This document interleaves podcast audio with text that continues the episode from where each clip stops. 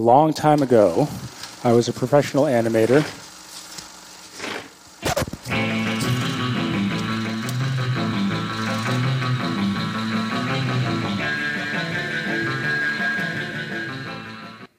And at night, I would make my own experimental films.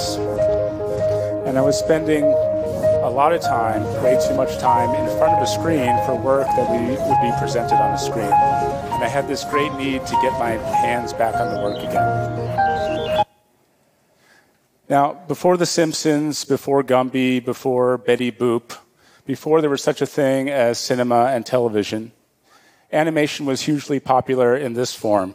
This is a zoetrope, and you spin this drum, and you look through the slits into the inside of the drum, and you see the animation pop to life. This is animation in physical form, and it's animation I could get my hands on again.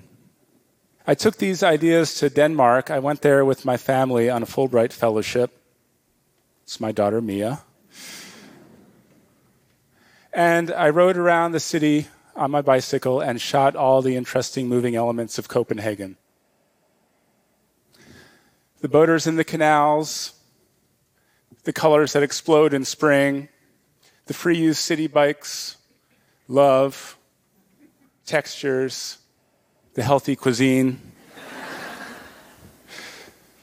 And I brought all that video back into the physical world by printing it out on these long strips of inkjet paper and cutting out the forms.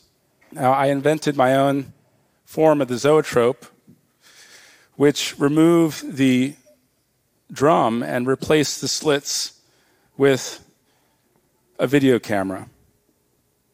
And this was very exciting for me because it meant that I could make these physical objects and I could make films from those objects. That's me riding on my bicycle.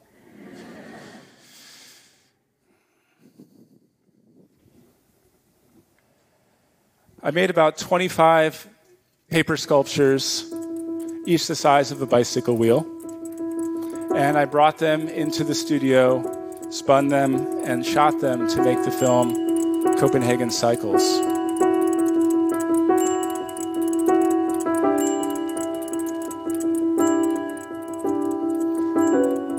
Now, this project not only allowed me to get my hands back on the work again, but it helped me get my life back.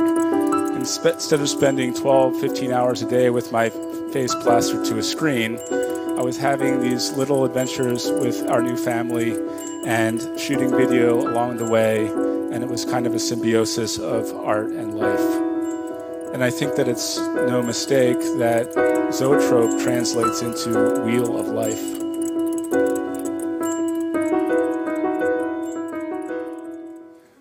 But film and video does flatten sculpture, so I tried to imagine a way that animated sculpture could be experienced as such, and also a completely immersive kind of animated sculpture. And that's where I came up with the idea for the zoetrope tunnel. You walk through with a handheld strobe, and wherever you point the flashlight, the animation pops to life. I plan to finish this project in the next 30 to 40 years. But I did build a half-scale prototype.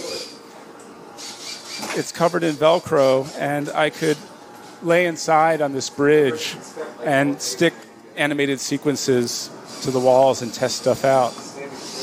People would comment that it reminded them of an MRI.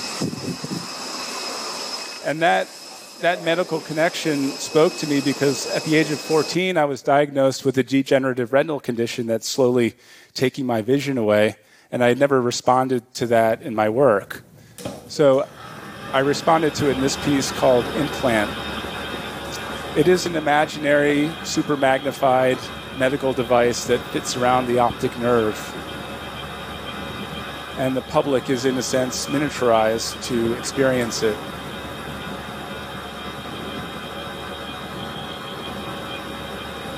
With a handheld strobe, they can explore the sculpture and discover thousands of cell-sized robots hard at work, leaping in and out of the optic nerve, being deployed to the retina to repair it. It's my science fiction fantasy cure for my own incurable disorder.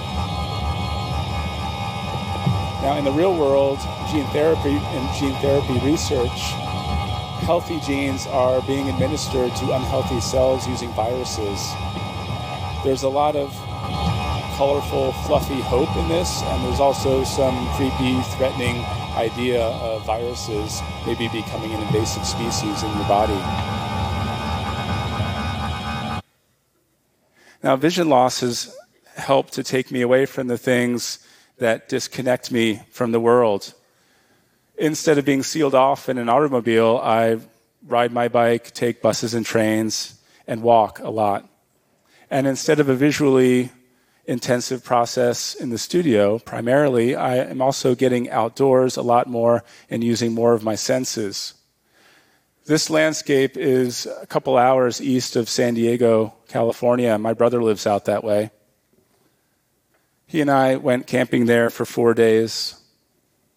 And I grabbed my camera and I walked through the canyons. And I tried to imagine and figure out what kind of motion would be present in this place that was so still and so devoid of motion. I think it's the stillest place I've ever been. And I realized that it was the movement of my own body through the landscape that was creating the animation. It was the motion of changing perspective. So I created this piece called Mud Caves from those photographs. It's a multi-layered print piece, and you can think of it as a zoetrope laid flat. It's kind of my Western landscape panorama. And next to the print piece, there's a video monitor that shows the animation hidden within the artwork. I think one of the best parts about this project for me was that I got to hang out with my brother a lot, who lives 2,500 miles away from me. And we would just sit in this seemingly eternal landscape sculpted by water over millions of years and talk. We'd talk about our kids growing up, and the slowing pace of our parents, and our dad, who's suffering from leukemia, memory loss, and infection. And it struck me that as individuals, we're finite, but as a family, we are an ongoing cycle, a kind of wheel of life. Now, I want to leave you with a tribute to one of my mentors.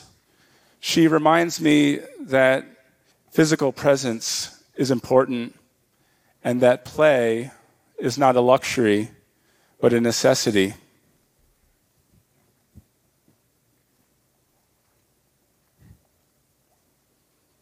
She's Pixie, and she's our family dog. And she loves to jump.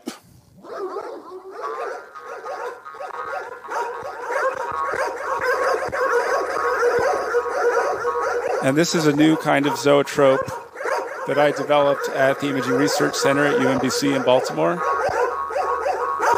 And I call it the real-time zoetrope.